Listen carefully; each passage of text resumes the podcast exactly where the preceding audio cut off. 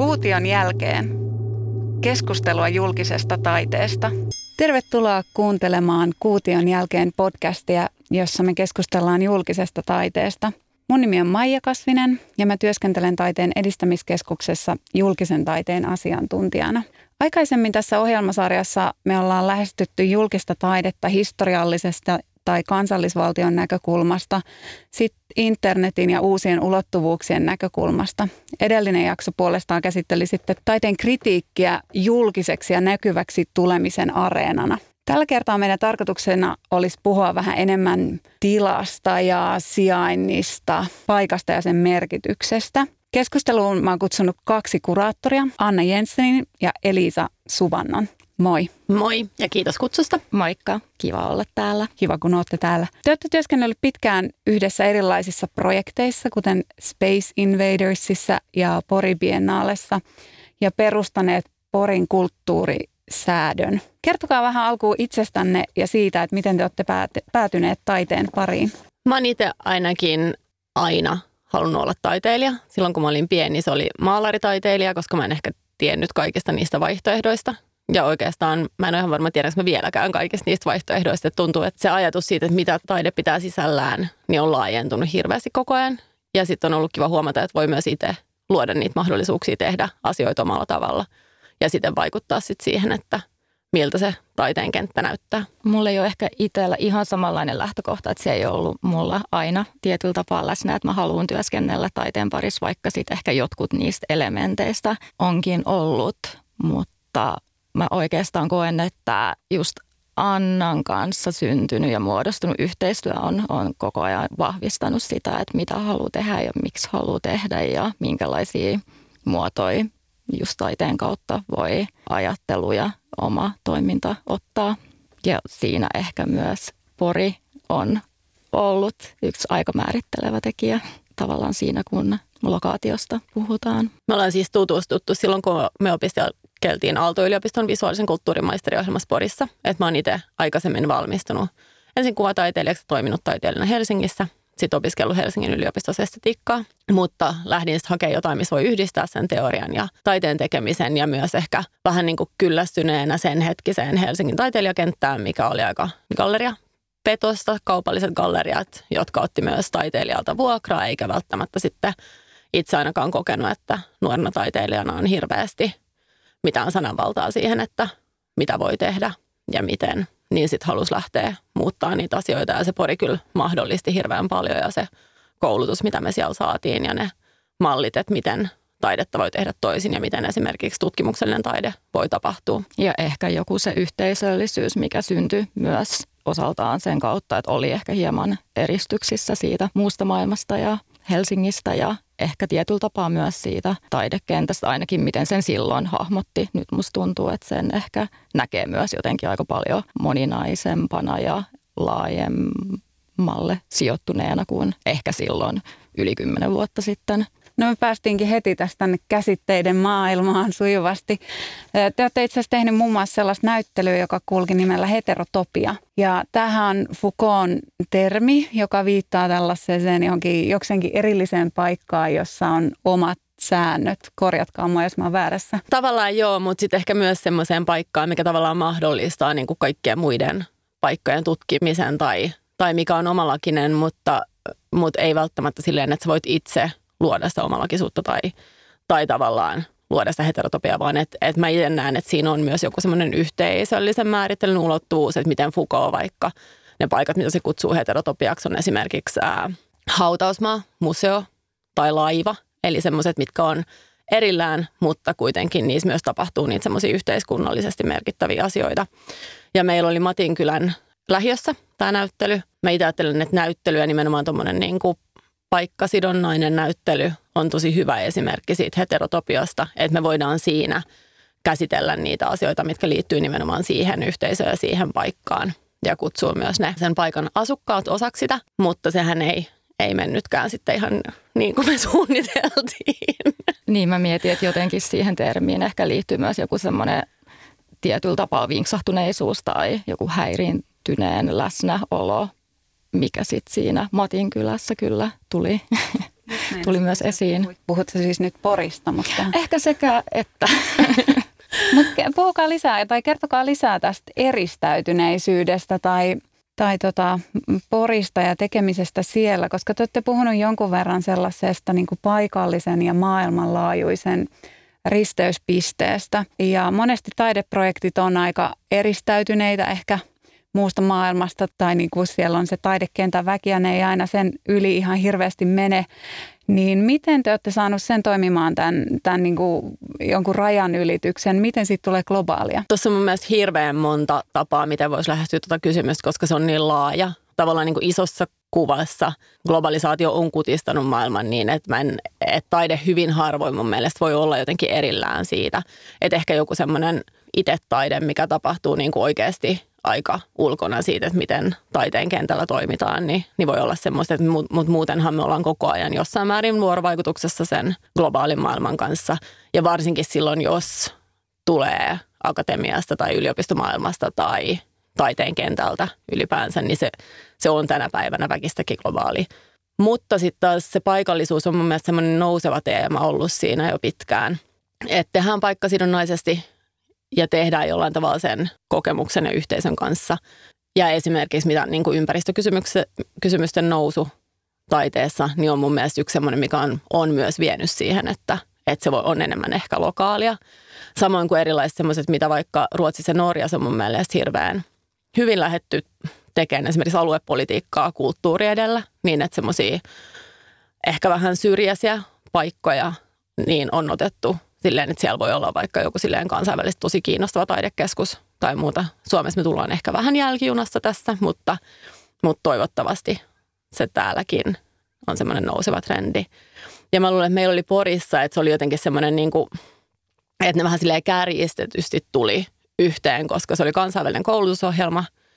Ja mikä tarkoitti, että kun se on maisteriohjelma, niin sinne tulee ihmisiä, jotka on tehnyt jo aika paljon. Eli meillä oli ihan siis mahtava mahdollisuus päästä silleen jakaan kokemuksia, osaamista ja tietoa kansainvälisen joukon kanssa. Ja sitten samaan aikaan Porin taidemuseo on hirveän hieno ja se on ollut tosi merkittävä Suomessa ja muuta, mutta onhan se niin kuin Pori on aika kaukana.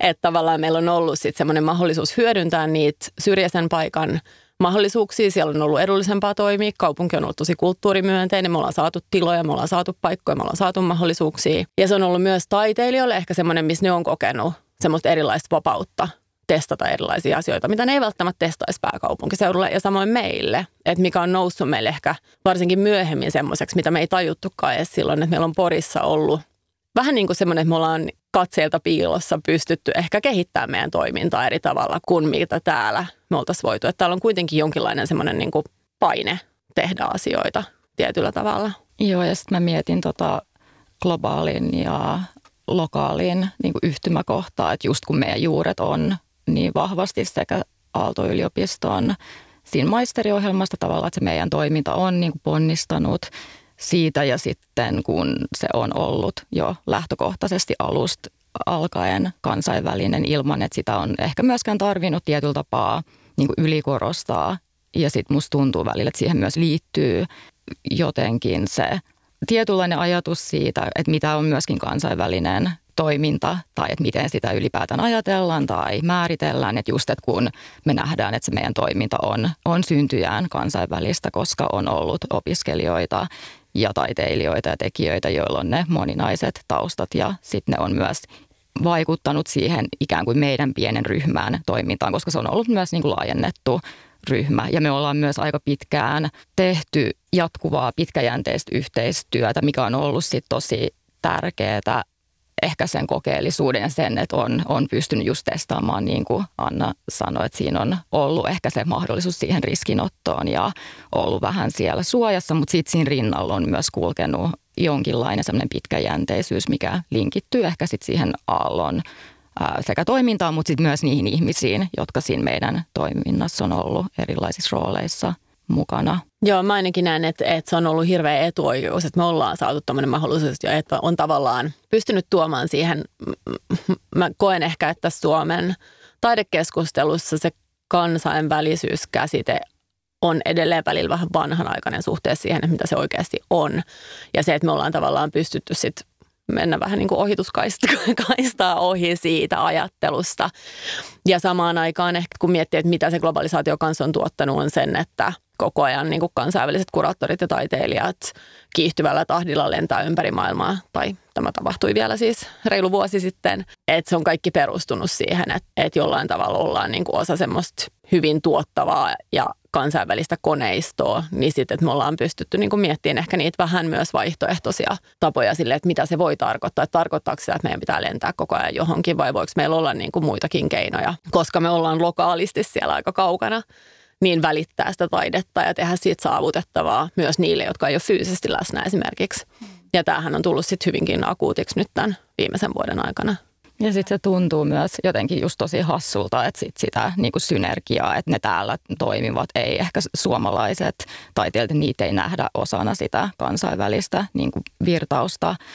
Ja multa on joskus myös kysytty, että ollaanko me mietitty tai ollaanko me niin kuin ajateltu, että me voitaisiin toimia kansainvälisesti. Ja sitten se on ollut ihan sellainen niin kuin pysäyttävä kysymys, että mitä se itse asiassa mm, niin kuin tarkoittaa ja että just, että onko se kansainvälisyys joku sellainen ikään kuin itseisarvo, että sitä ei tarvitse edes tässä kontekstissa niin kuin perustella, mutta sitten jotenkin, niin kuin, että eihän se just tarkoita sitä, että me ei myöskään kansainvälisyyden kautta sit reflektoida meidän niin toimintatapoja ja toimintamalleja, just se mitä sanoit tuossa aikaisemmin, että tavallaan voi käyttää esimerk- esimerkkejä ja löytää niin sellaisia toimintamalleja, mitä voi ehkä yhdistää siihen niin lokaaliin ajatteluun ajatteluun enemmänkin kuin miettiä, että se kansainvälisyys on vaan joku, mikä tulee ulkopuolelta tai että se viedään jonnekin se meidän toiminta ulkopuolelle. Että just tämä kysymys siitä, että ollaanko me mietitty kansainvälistä toimintaa, niin sekin olisi ihan eri, että jos se olisi jotenkin freimattu niin, että hei, että onko perehtynyt tuohon taiteilijaan tai tiedätkö tämän kaltaisen toiminnan, että se voisi kiinnostaa teitä, koska siinä on tällaisia samanlaisia ajatuksia tai lähtökohtia, mitä, mitä te olette miettinyt tai mitä te olette tehnyt. Eikä vaan, että se kansainvälisyys jonain.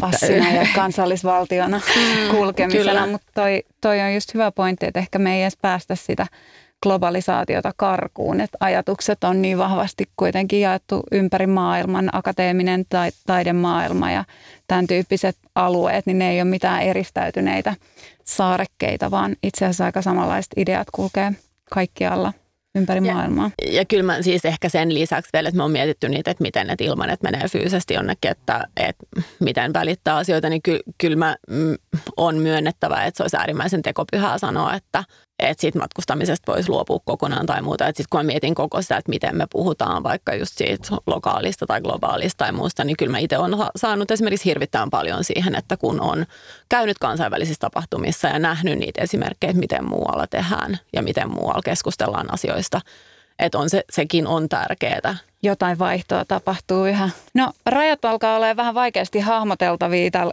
globaalin asteikolla, mutta niin, niin se oikeastaan on kuraattorin roolinkin suhteen. Että tekin olette työskennellyt niin, että se kuraattori ja taiteilijan rooli menee varmaan aika paljon päällekkäin, mutta jos puhutaan ihan näistä konkreettisista projekteista, niin minkä tyyppisiä rooleja kuraattorilla voi olla julkisessa taiteessa? Tehän olette työskennellyt hyvin paljon tällaisessa niin kuin ei raken, tai siis ei varsinaisesti niin kuin ei rakennetussa ympäristössä tai ei niin kuin arkkitehtien parina tai tämän tyyppisenä, vaan ehkä enemmän tapahtumallisesti. Mutta kertokaa, että mitä te silloin teette? Niin, tuohon lisäyksenä, että myös me ollaan hyvin paljon työskennelty, varsinkin Porin kulttuurisäädön ja Space Invadersin kontekstissa instituutioiden ulkopuolella, mikä sitten myös varmasti on vaikuttanut suuresti siihen, että ollaan vapaan kentän toimijoita, siihen, että mikä se, mikä se meidän rooli kuraattorina on. Välillä mä itse just mietin sitä, että miten edes haluaako kutsua itseään kuraattoriksi tai mitä se tarkoittaa, mutta kyllä mä haluan ja myös koen, että totta kai sitä roolia voi myös määritellä itse ja toki moni niin kuin muukin on, on niin tehnyt, mutta ehkä tässä meidän toiminnan kontekstissa, että se rooli on aika moninainen ja, ja myös ehkä se, että meillä ei kummallakaan ole kuraattorin koulutusta. E- eli tavallaan, no oli sitä ehkä siinä vaiheessa, kun me aloitettiin, mutta ei ihan samassa määrin. Ja se on tavallaan tullut semmoisen niin Käytännön ko- kokemuksen niin, kautta. Kyllä.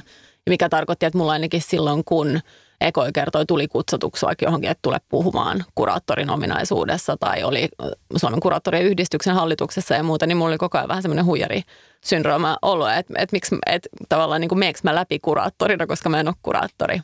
Ja ehkä myös just, että mitä, minkälaisia piirteitä siihen ja toimintatapoja liitetään koko sanaan. Ja ehkä sitten just jos palaa siihen kansainvälisyyteen ja vaikka ää, mitä, mitä joku kansainvälinen tähti, niin sanottu tähtikuraattori edustaa, niin että miten sitten itse ää, suhteutuu omaan toimintansa kautta vaikka siihen malliin. Mutta sen lisäksi, että me ollaan toimittu instituutioiden ulkopuolella, niin kyllähän me on tehty paljon myös niin kuin tavallaan yhteistyötä niiden kanssa, mikä on mahdollistanut sen, että me on, on pystytty ilman suunnattoman suuria taloudellisia resursseja tai jopa ilman ollenkaan taloudellisia resursseja niin toteuttaa asioita, mikä tarkoittaa sitä, että, että sit se on aika laaja se, mitä me tehdään, että, että se on voinut sisältää opetusta, se sisältää sitä, että me suunnitellaan ne konseptit, just niin kuin sanoit, että kun taiteilija ja kuraattorin rooli menee sekaisin, niin meillähän on aika vahva tavallaan aina se visio siitä, että, että mitä me halutaan tehdä, mikä se kokonaisuus on. Sitten me haetaan rahoitusta itse, me tiedotetaan itse, me välillä suunnitellaan näyttelytilat itse, me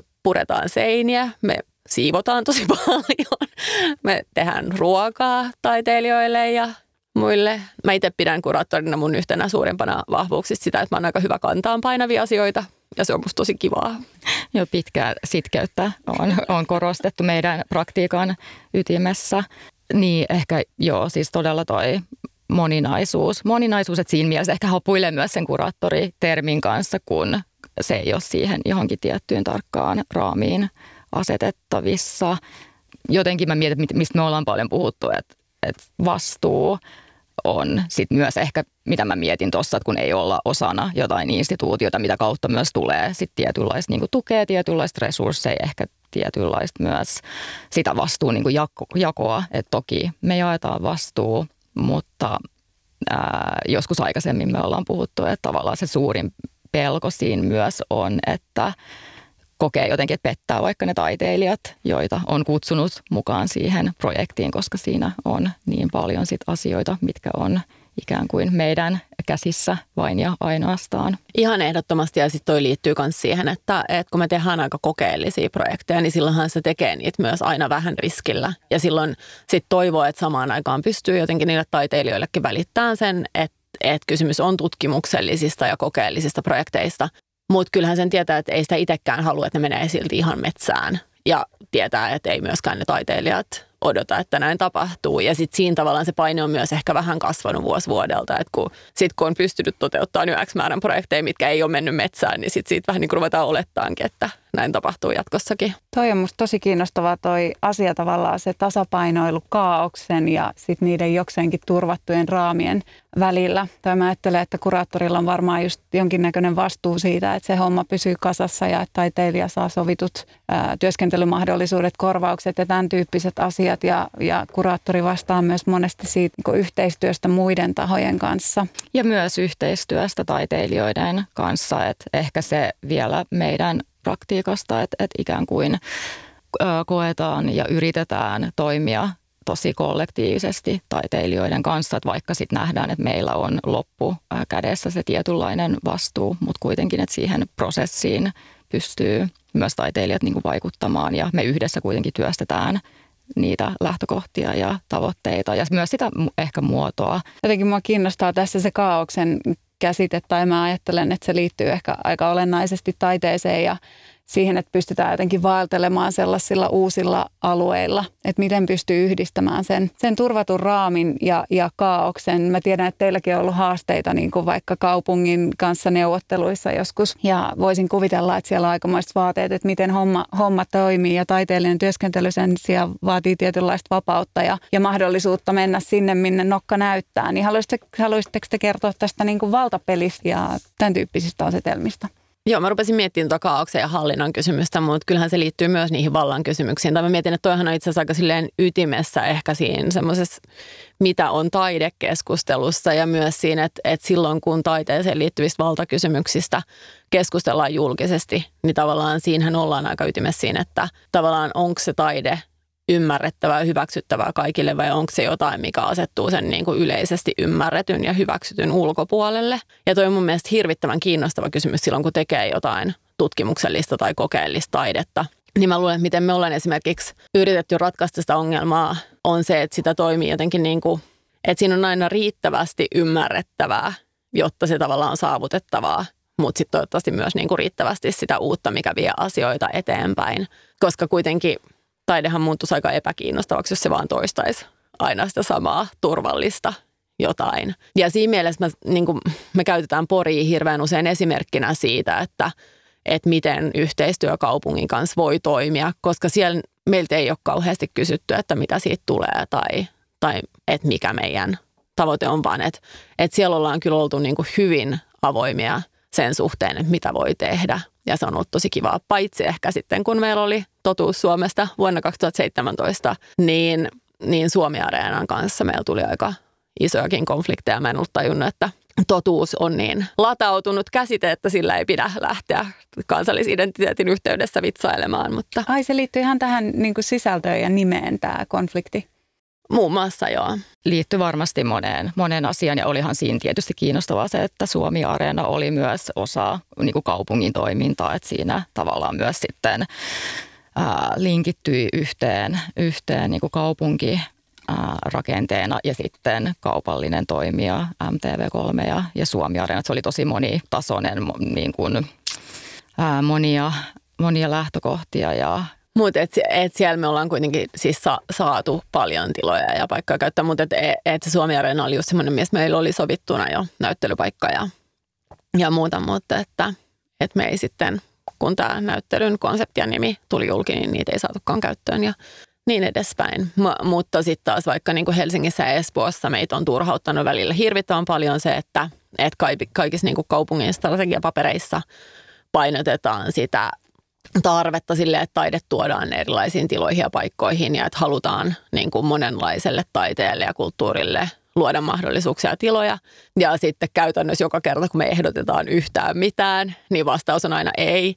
Ja mä rupesin eilen, kun mä olin jäällä kävelemässä ja kävelin taas sitten Soutustadionin ohi, niin miettin, että onkohan Helsingissä ainuttakaan semmoista tyhjillä olevaa tilaa, mistä me ei ole koitettu kaupungin kanssa neuvotella, että jos me voitaisiin joku taide tänne kuitenkin tehdä. Ja siinä on ehkä se jotenkin turhauttavin puoli on se, että selvästi niin kuin paperilla strategiassa nähdään se, että se olisi sellainen asia, mitä kohti halutaan pyrkiä, että luotaisiin tai mahdollistettaisiin omaehtoista toimintaa ja ikään kuin sitä, että kaupunkien olemassa olevia resursseja pystyisi just taiteen ja kulttuurin kontekstissa hyödyntämään laajemmin, mutta sitten ei olla ikään kuin tehty sitä työtä, että miten siitä paperilta mennään siihen käytäntöön.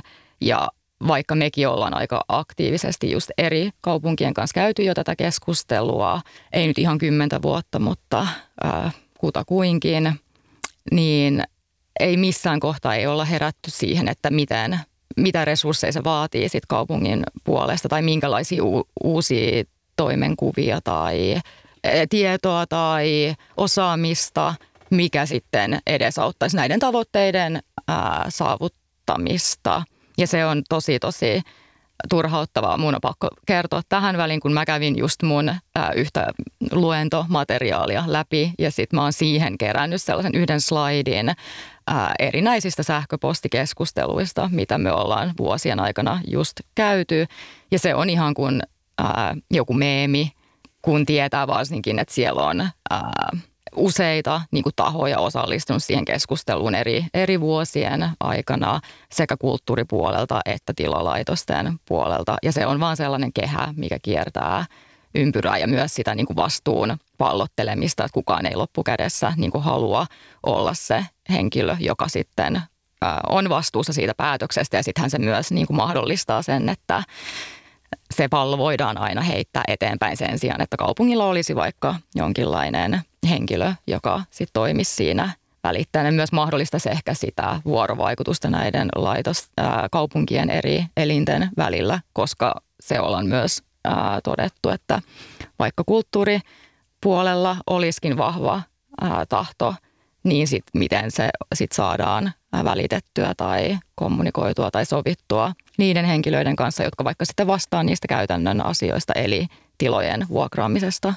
Niin, tämä onkin se kysymys, että mikä siinä sitten on se ongelma. Että jos sieltä siellä kaupunkien kulttuuristrategiassa on mainittu, että halutaan omaehtoisia tapahtumia ja te tuutte sinne, soitatte, että anteeksi, teillä on tyhjä tila, me haluttaisiin tehdä tähän teille tämmöinen taidetapahtuma, niin mistä silloin oikeasti keskustellaan? Onko se just siitä, että pelätään, että tapahtuu jotain ikävää ja ketään ei halua olla siitä vastuusta vai puhutaanko me silloin rahasta? Mikä se on se niin ongelman ydin teidän näkemyksen mukaan? Mä luulen, että vähän niin kuin kaikki noi. Mm. Että et siellä ei ole sitä henkilöä, jolla olisi tavallaan oikeus. Että et kaupunki haluaa aina markkinahintaista vuokraa niistä sen kohteista. Ja se on jotenkin se, mihin tähdätään jopa silloin, kun kohde on ollut tyhjillään vuosia. Mutta että sitten löytyisi se henkilö, jolla on valta sanoa, että okei, että voitte saada tämän kuukaudeksi käyttöön. Eli tarvitaan johtajuutta. Kyllä, tai, tai vähintään se, että ne henkilöt, jotka ei ole johtavassa asemassa, mutta että niillä, on niin kuin, että niillä olisi tietyin ehdoin oikeus luvata tiloja. Ja toi mun mielestä liittyy semmoiseen yleisempään kysymykseen siitä, että nähdäänkö niin kuin kulttuuri merkityksellisenä kaupunkitilassa vai ei. Ja ehkä just perään kuuluttaisiin enemmän sitä seurantaa, että mikäli tällaiset strategiat on, niin miten myös seurataan ja valvotaan sitä, että onko nämä oikeasti mahdollisia toteuttaa ja onko ne toteutunut – sitten mä ehkä jäin miettimään vielä siitä, mitä sä sanoit tuossa aikaisemmin, Anna, että tietyllä tapaa myös tällainen omaehtoinen kaupunkikulttuuri ja kaupungissa tapahtuva taidesisältö, se helposti nähdään myös tietynlaisena, ehkä jonkinlaisia tapahtumia on helpompi tukea tai niitä halutaan helpommin tukea, koska se näyttää myös tietynlaiselta, ehkä siltä, että se saavuttaa mahdollisimman paljon ihmisiä ja on sellaista kivaa kaupunkipöhinää ja hypeä sen ympärillä, mutta sitten ehkä aina kun just ne meidän projektit, kun ne ei ole lähtökohtaisesti sellaisia, mitä ehkä pystyttäisiin esittämään, että tämä on nyt juuri tällaisenään se lopputulos ja tätä me tulemme tekemään. Että siinä on myös se tutkimuksellisuus ja ehkä se epävarmuus ja ehkä se pieni riskitekijä, niin sitten itse asiassa se on tosi vaikea silloin käydä, käydä ehkä sitä keskustelua, etenkin jos siinä on jo lähtökohtaisesti se hankaus, että ää, niin kuin vaikka yksi tila, yksikön henkilö ilmoitti, että hänellä ei ole mitään kiinnostusta etsiä näille tilaa, että hänellä on parempaakin tekemistä. Että jos se on jo se lähtökohta, niin mutta me kuulostaa siltä, että me tullaan taas sinne ymmärtämättömyyden niin asiaan, että koska nämä projektit on jotain, mitä ei voi suoraan vaikka hyödyntää jossain brändityössä tai, tai ne on jotain vähän epämääräistä ja, ja ei ole ihan tarkoin selvillä, että mihin se johtaa, niin se on ehkä siinä taustalla myös, että, että ei, ei tota, lähdetä sitten edistämään niitä tai Joo, ja sitten mä luulen, että ehkä taiteilijat on myös tullut, koska niitä on kuitenkin aika paljon hyödynnetty siinä, että jos miettii, että miten kaupunkiosien vaikka arvo nousee, niin kyllähän taiteella ja kulttuurilla on siinä iso merkitys tai, tämmöinen floridalainen luovan luokan käsity, käsitys, että e, et mun mielestä kaupungit kyllä on, ja varsinkin ehkä myös niin kuin isot vaikka rakennusyritykset tai tämmöiset, niin, niin kyllä niin kuin taiteilijoiden kuitenkin usein suhteellisen halpaa työvoimaa on viime vuosina hyödynnetty hyvinkin paljon siinä. Mä luulen, että meillä esimerkiksi, niin sitten on ollut vähän semmoisia muutamia käännekohtia siinä, että kun aikaisemmin näki sen, että se on aina mahdollisuus, jos me saadaan joku tila käyttöön ja että, että me mielellään lähdetään, sitten kutsutaan taiteilijoita ja muita toimijoita mukaan ja lähdetään sinne tekemään, niin ehkä sitä nykyään on myös vähän kriittisempi siinä, että minkälaisissa tiloissa kenen kanssa haluaa tehdä ja millä ehdoilla, että, että onko sitä sitten niin kuin, minkälaista muutosta sitä on mukana tuottamassa ja kenelle. Tehän olette kuitenkin onnistunut toteuttamaan tosi monta erilaista projektia. Liiankin ja, monta. liiankin monta. Tätä, tässä kun mä katson tätä kaartaa, teillähän on ollut siis kaiken näköistä. Teillä on ollut esimerkiksi ähm, Pori, Pori Biennale, jossa mietittiin sitä, että miten voi luoda illuusion tai vaikutelman jostain isosta tapahtumassa, vaikka ehkä resurssit olisi rajalliset ja tämän tyyppisiä asioita. Sitten te olette myös käsitelleet just tätä heterotopiaa, joku oma erillinen paikkansa. Mä katson nyt varovaisesti teitä, meneekö tämä oikein. Sitten teillä on ollut saatanan kesänäyttely esimerkiksi, joka vähän ehkä kritisoi sitä, että kesänäyttelyt eh, ei ole aina niin sisällöllisesti harkittuja. Ja tota, tosiaan totuus Suomesta, missä mainitsi, mistä mainitsitkin tuossa, mistä halusitte luoda vähän jotain uutta tulkintaa siitä suomalaisuudesta. Ja teillä oli yli sata henkeä siinä Suomi sata vuoden kunniaksi tässä projektissa mukana. Ja sitten teillä oli myös tämä Pori Biennale kolmonen Centennial, missä yleisö sai päättää, minkälaista taidetta pitäisi esittää. Mainitaan tässä vielä, että teillä on ollut myös 2019 tämmöinen ympäristötaiden näyttely Sunstorm Yyterissä. Ja sitten tota, viime vuonna suunnitelmat muuttu vähän koronan takia niin, että, että tota, Pori Biennalle 2020 järjestettiin oikeastaan sitten kirjan muodossa. Mutta koska teillä alkaa olla näin laaja kokemus näistä julkisen taiteen näyttelyistä, niin näettekö te jonkinnäköistä kaarta? Mitä tässä on tapahtunut? No ainakin toi on ehkä, mitä mä äsken sanoin, niin yksi sellainen, että sitä on ruvennut enemmän ehkä kriittisesti miettiä sitä omaakin tekemistä ja just vaikka sitä, että, että mä luulen, että meillä ei kellään silloin, kun me aloitettiin, niin se yleisö ei esimerkiksi ollut niin kiinnostava kysymys, vaan ehkä enemmän se, että, että se meidän ensimmäinen niin Porin kulttuurisäädön projekti oli myös jo, jo itsessään semmoinen, että me haluttiin, kun Pori jatsian aikaan Poriin aina tupsahteli hirvittävän paljon semmoisia kaupallisia galleria-viritelmiä, niin niiden ohelle sitten tehdä jotain semmoista, mikä olisi niin kuin enemmän ehkä nykytaiteen kentältä ja semmoista tutkimuksellisen taiteen kentältä ponnistavaa.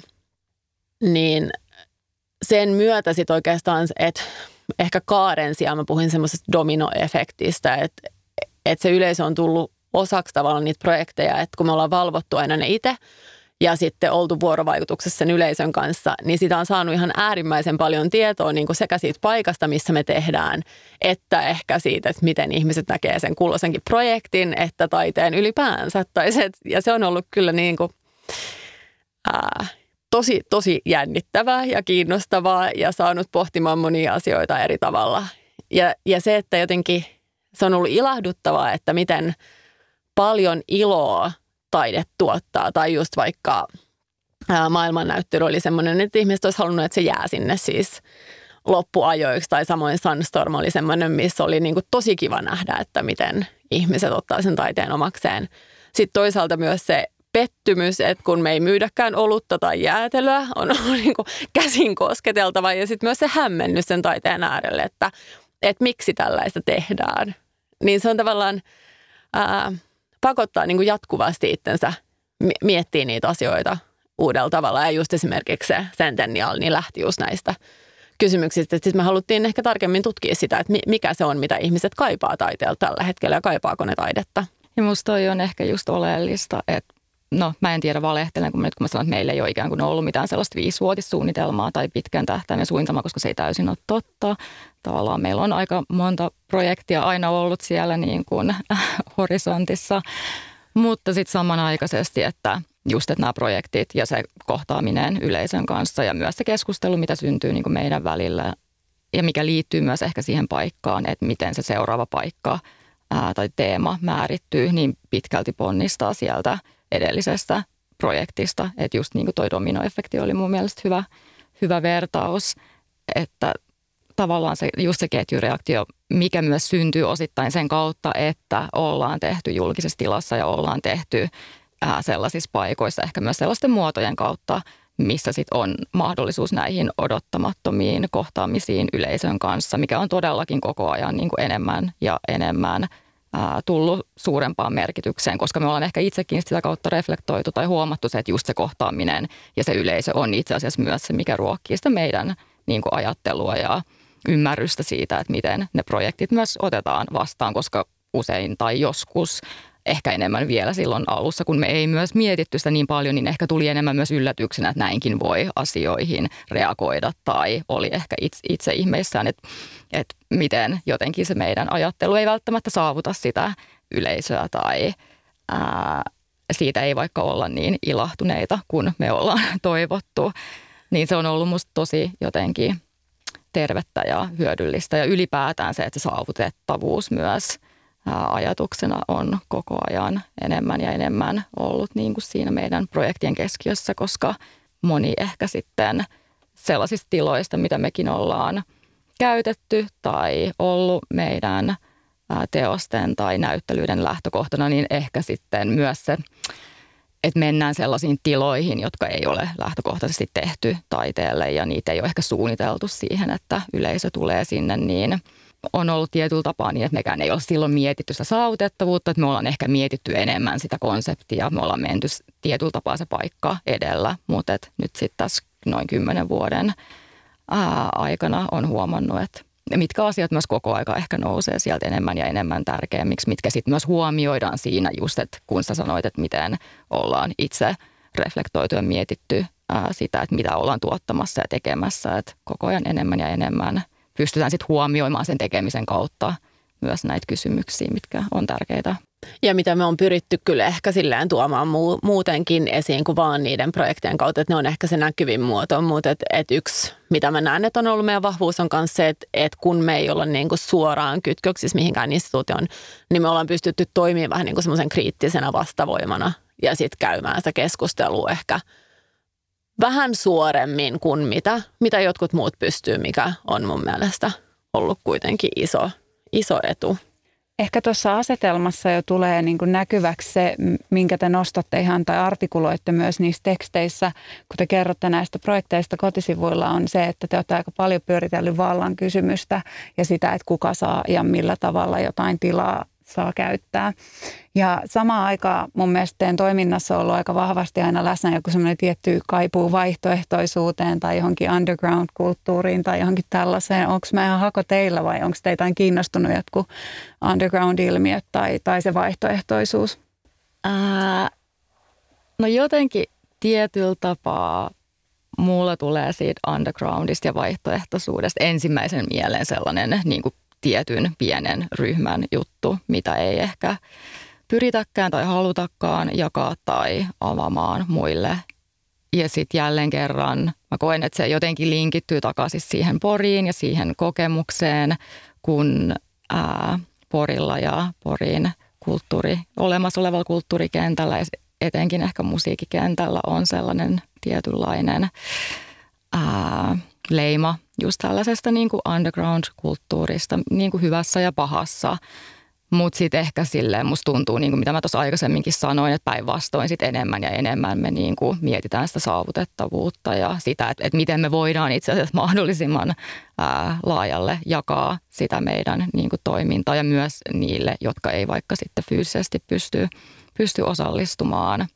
Varmaan jossain määrin ehkä meillä on molemmille, että jos miettii sitä, että mistä tulee, niin jossain semmoisessa vaikka niin kuin musiikkikulttuurissa ja muussa, niin, niin omat juuret ehkä on siellä undergroundissa, että et ehkä se tulee sitä kautta, mutta sitten taas tosiaan, jos miettii niin kuin taiteen yhteydessä, niin, niin mikä tavallaan on se valtavirtataide ja se, että onko se, että jos me puhutaan underground-taiteesta tai avantgardesta tai muusta, että kuin, niin kuin onko ne itse asiassa sama vai onko ne jotain täysin, että onko underground vai jotain silleen käppäsempää avantgarde tai niinku, ja onko se silloin se, mitä haluaa tehdä. Mutta e- ehkä se niinku vaihtoehtoinen tavallaan siinä mielessä, että et se ei ole niinku tapahdu niissä ilmeisimmissä paikoissa eikä saa niitä ilmeisimpiä muotoja.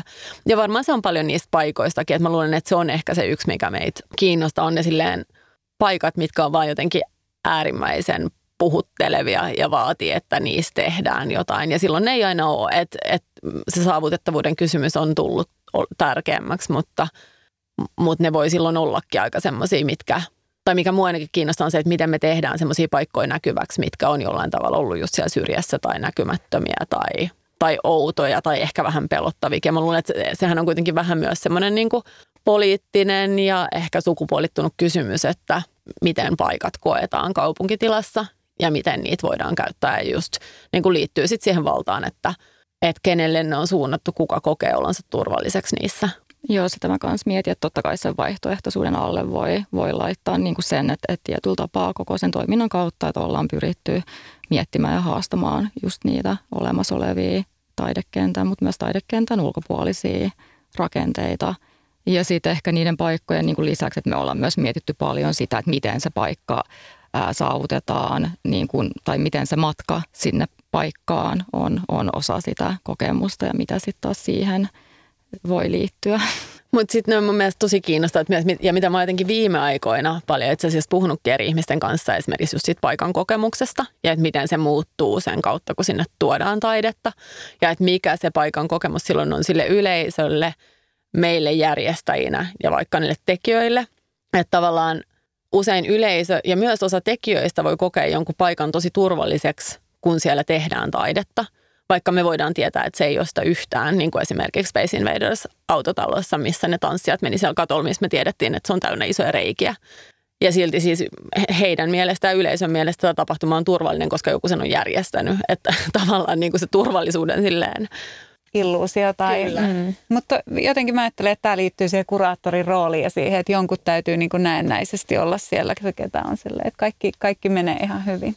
Tota, Jotenkin mä haluaisin puhua teidän kanssa vielä siitä liittyen tähän 2020 Pori Biennalen ulkoasuun. Eli silloin julkaistiin tämä Not to Sing Like a City Bird Sings äh, julkaisu.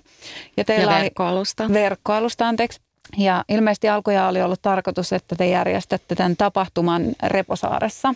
Tässä yhteydessä mä mietin sitä jotenkin, että kun tuntuu, että tosi iso osa taiteesta menee koko ajan sellaiseen se ei-materiaaliseen suuntaan ja koko ajan niin kuin tekstin rooli ja teorian rooli vaan niin kuin korostuu, vaikka välillä luullaan, että päästään siitä irti ja ollaan taas siellä materian puolella, mutta, mutta ehkä niin kuin suuremmassa mittakaavassa se teoria ja tekstin merkitys on tosi korostunut. Haluaisitteko te kommentoida vielä jotenkin sitä, että no mikä sitten on se materian rooli ja merkitys? Mä en ihan tiedä, että mi- miten mä suhtaudun tähän ajatukseen siitä, että se teorian ja tekstin rooli, rooli on niin korostunut, koska mä en ehkä, tai sama mikä on niin kuin mulle itselleni ongelma silloin, kun puhutaan taiteellisesta tutkimuksesta, että mä ehkä jollain tavalla ajattelen, että taide on aina tutkimusta ja meillä on vaan niin kuin siinä tutkimuksessa enemmän välineitä käytössä kuin monella muulla. Että se, se välittyy muinkin tavoin kuin tekstimuodossa. Ja sitten toisaalta taiteessa on aina kirjoitettu, toisaalta taide myös on tekstiä. Että se ei mun mielestä ehkä ole ihan niin silleen yksioikoinen se jaottelu. Mutta se myös on, niin kuin liittyy siihen, että minkä takia se materiaali on tärkeä. Ja ihan siis se materiaali, että, että samaan aikaan kun minusta on ilahduttavaa, että vihdoin viimein jotenkin taiteessa on havahduttu siihen, että että mekin käytetään niin kuin eksessiivisesti materiaalia ja että se ei ole vaan jotenkin semmoinen, että me voidaan täältä taiteesta käsin kritisoida muiden kulutustottumuksia, koska me myös kulutetaan ja me tuhotaan ja me tuotetaan ja taidetta on maailmassa ihan hirveästi ja sitä on ihan hirveästi liikaa ja kukaan ei kohtenaan tiedä, mitä kaikelle sille taiteelle tehdään. Mutta silti se, että, että sen avulla me voidaan niin kuin antaa muotoja asioille, jotka on saavutettavia myös esimerkiksi niille, jotka ei hakeudu sen tekstin pariin tai ei hakeudu sen niin kuin kirjoitetun tutkimustiedon pariin tai, tai tutkimuksen pariin. Et jollain tavalla se, että, että se, että me käytetään materiaa tai tiloja tai että me voidaan niin kuin luoda niitä kokemuksia millä me vaikutetaan ihmisten ajatteluun ja, ja, myös ja käsitykseen maailmasta. enemmän niin kuin jaettuja kokemuksia tai mikä linkittyy myös siihen reposaareen niin voimakkaasti ja miksi ehkä sitten just sen ää, näyttelyn biennaalien kohdalla, että se oli niin suuri tavallaan pettymys, että sitä ei voitu toteuttaa, kun siihen ehkä linkittyy niin voimakkaasti se, että se on toiminut ää, tai, tai kyseinen paikka oli entinen Turun yliopiston ympäristötutkimuskeskus, mutta se toimi myös sellaisen tietynlaisen niin esittelykurssina, ajanjaksona Aallon uusille opiskelijoille visuaalisen kulttuurin kontekstissa, missä ikään kuin tutustutaan toisiin, ehkä myös siihen koulutusohjelmaan, niihin sisältöihin. Ja se on toiminut tietynlaisena paikkana myös sen yhteisön muodostumisessa ja sitten niin linkittyy tosi voimakkaasti niihin niihin muistoihin, mutta myös siihen niin kuin yhteistyöhön, mitä siitä on tullut ja mikä meidänkin toiminnassa on ollut sitten niin kuin läsnä oikeastaan koko ajan. Tai ehkä just se laajennettu tekijyys, että meidän toiminta ei ole vaan niin kuin meidän se ydinryhmä, vaan myös nämä muut ihmiset. Niin sitten jotenkin, että kun siinä oli niin paljon niitä merkityksiä, että miten se on vaikuttanut sen meidän toiminnan muodostumiseen, mutta myös siihen, että miten ihmiset on ja kokee, mitä ne kokee tilassa tietyssä ympäristössä tiet, tiettynä aikana. Ja sitten tämä biennaali oli ikään kuin myös mahdollisuus niin kuin palata siihen ja ehkä tarkastella sitä etä, etäämmältä. Koska se on ollut ihan äärimmäisen kiinnostavaa, kun on ollut monena vuonna mukana siellä, kun opiskelijat on tullut Reposaareen ja ne on toteuttanut sellainen tietyn tyyppisiä tehtäviä. Niin jotenkin nimenomaan se, että on tapahtunut niin pitkällä aikavälillä, niin, niin siinä on tullut mä, siis se on esimerkiksi semmoinen, mitä mä en olisi äh, osannut kuvitella aikaisemmin, että miten voimakas se paikan vaikutus on siihen, mitä tehdään. Että jollain tavalla se niin kuin tietyt muodot, mitkä toistuu vuosikurssista toiseen niiden opiskelijoiden tekemisessä sen paikan vaikutuksesta, niin se oli ehkä se suurin motivaatio, että miksi me haluttiin tehdä tämä, että me voidaan avata tämä arkistosta yleisölle ja sitä kautta tavallaan tehdä taas uudella tapaa näkyväksi sitä, että mit, niin kuin miten taide tutkii ja mitä se voi olla. Ja ehkä sitten se, että kun meillä on niin moni projekti, on perustunut myös siihen liikkuvuuteen ja se, että mennään aina uuteen paikkaan. Sitten Reposaari on edustanut tietyllä tapaa jotain sellaista paikkaa, mihin myös palataan, mistä myös moni asia on lähtöisin. Et siinä oli ää, sen kaltaisetkin merkitykset. Ja sitten se oli myös ehkä niin kuin otollinen tilaisuus haastaa vähän sitä, että – että niin kuin me aikaisemmin jo puhuttiin siitä, että miten lokaalista on tullut vähän ehkä semmoinen jonkinlainen trendikin kaiken sen globaalin rinnalla. Mutta usein se mun mielestä tarkoittaa sitä, että jos on jotain niin kuin paikallisia vaikka biennaaleja tai muuta, niin sinne tulee vaikka kansainvälinen taiteilija tai taiteilijaryhmä, jotka on siellä esimerkiksi kolme viikkoa ja sitten tekee jonkun tämmöisen yhteisöstä ja paikasta lähtöisin olevan teoksen. Mutta se kolme viikkoa on itse asiassa aika lyhyt aika. Ja, ja että se oli tosi kiinnostavaa tavallaan tuoda sen rinnalle sit siihen biennaaliskeneen, että vaikka se meidän Pori-biennaali on eräänlainen mä en tiedä, voiko mä käyttää sanaa vitsi, mutta semmoinen, joka... biennaali. niin, siis että se on tavallaan niin kuin tutkii myös sitä biennaalin konseptia, niin kuitenkin tuoda niin kuin sen nimen alle tämmöinen, missä se kesto on niin paljon pidempi. Ja että ehkä joku Münster on siinä mielessä semmoinen toinen tai niin kuin sisartapahtuma tälle. Ja sitten tuohon Reposaaren on ehkä pakko vielä, että mitä näihin pettymyksiin ää, sen puitteissa, että se ei toteutunutkaan liittyy. Että myös kerrankin meidän yhteistyö, yhteistyö sen paikan ja tilan suhteen, että kun se oli, oli siinä kohtaa tyhjillään, niin ää, sujui poikkeuksellisen mutkattomasti. Niin kunnes korona puuttui. Kunnes korona puuttui. Mä tota, me ollaan jo aika pitkään tässä juteltu Mutta mä haluaisin jotenkin lukea vielä pienen pätkän siitä Not to Sing Like a City Bird Sings äh, julkaisusta viime vuodelta. Tämä on Miisa Rantasen tekstistä Elämän ja kuoleman koulu. Hölynpöly on psyk- psykiatri Donald W. Winnicottin mukaan kontrolloimatonta sotkua. Winnicott näti, näki uransa aikana kasapäin leikkiviä lapsipotilaita ja sohvalla makaavia aikuispotilaita, jotka kammoksuivat hölynpölyä. Heitä vaivasi pyrkimys järjestykseen. Hölynpölyn organisoinnin Winnicott tulkitsee defenssiksi, joka syntyy turvattomuuden kokemuksesta. Päämäärättömästä, vapaasta assosiaatiosta taas voi päätellä päinvastaista. Turvallisissa puitteissa arvaamattomuus ei ole uhka. Winnicott ajattelee, että tie kontrolloivasta puolustuksesta luovaan harhailuun aukeaa, kun terapeutti hyväksyy potilaan sattumanvaraisen sotkun sellaisenaan kerta toisensa jälkeen. Terapeutin myötämielisessä huomassa potilaan rentous ja luottamus kasvavat. Sen jälkeen hölynpöly ei pelota ja kaikesta voi tulla luovaa. Kuten terapeutin tehtävä on tarjota turvapehmusten neuroottiselle asiakkaalle, samoin taideopettajan kuuluu kannatella opiskelijaa uhkien läpi. Sarjakuvaopettaja Matti Hagelberg kirjoittaa, koulua ei olisi ilman oppilaita. Kaiken tulee alkaa ja päättyä heihin – Opettajan tehtävä on poistaa itsensä yhtälöstä, mutta ennen sitä saada oppilas uskomaan, että hän on turvassa, eikä mitään pahaa voi ikinä tapahtua. Hölynpöly sekä taide kasvavat molemmat suojaisissa olosuhteissa. Tämä on minusta jotenkin tosi hieno ote ja tavallaan kuvaa just sitä tasapainoilua niiden raamien ja sen epämääräisen sotkun välillä.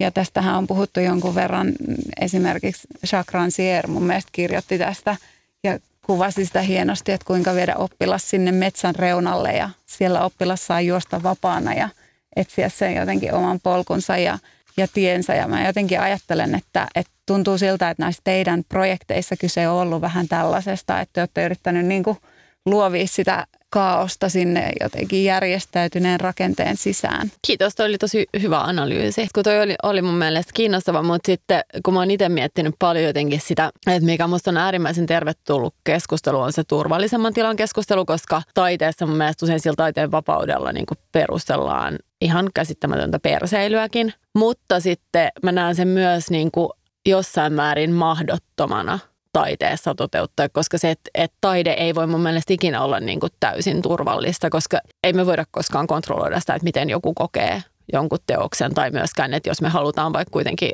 niin kuin tarjota taiteilijoille tietty määrä vapautta niin kuin sen meidän projektin, että vaikka me perustellaan miten paljon, että mitä me haetaan, niin ne voi tehdä jotain ihan muuta. Ja totta kai me voidaan kieltäytyä esittämästä sitä, mutta just esimerkiksi silloin, kun ne menee sinne katolle ja muuta, niin en mä tiennyt, miten mä saan ne pois sieltä. Ja silloin se ei ole tu- turvallinen, turvallinen tila. Että tavallaan sitä on, että et toihan on jotenkin se niinku risteyskohta, missä sitä toimii koko ajan. Ja parhaimmillaan se on tosi palkitseva ja siitä saa hirveästi jotain aha-elämyksiä ja uutta tietoa ja niin kokemuksen siitä, että näinkin voi tehdä. Ja pahimmillaan se voi olla tosi pelottavaa ja ahdistavaa. Mutta ehkä vielä meidän toimintaan tota, sen linkittäen, niin sitten tietysti se, että, että, että kun me koitetaan tehdä kollektiivisesti ja olla, olla niin kuin yhteydessä taiteilijoihin, eikä vaan me kuraattorit, vaan myös, että taiteilijat ja kaikki, jotka on projektissa mukana, keskustelee keskenään, jakaa ajatuksia ja ehkä sitten myös näitä tuntemuksia, niin sitten tietysti, että, että antaa mahdollisuuden sille keskustelulle ja se keskustelu käydään ennen toivottavasti, kun sitten on se näyttely tai esitetään se taidetta, että, että tavallaan että se keskustelu on ollut läsnä siinä prosessissa, vaikka siihen liittyisikin näitä asioita, mitä sanoit, että ei voi aina kaikkea ennakoida tai, tai luoda sitä täysin turvallista tilaa. Joo, siis ihan ehdottomasti, että kyllähän siinä on aina niin kuin lähtökohtana se, että koko sen työryhmän pitää voida seistä sen kokonaisuuden takana, mikä on mun mielestä se niin kuin vahvuus siinä työryhmätyöskentelyssä, että, että silloin me oikeasti niin kuin saadaan aina useita näkökulmia siihen, että mikä, mikä se kokonaisuus tulee olemaan. Kiitos tosi paljon. Kiitoksia. Kiitos. Kuution jälkeen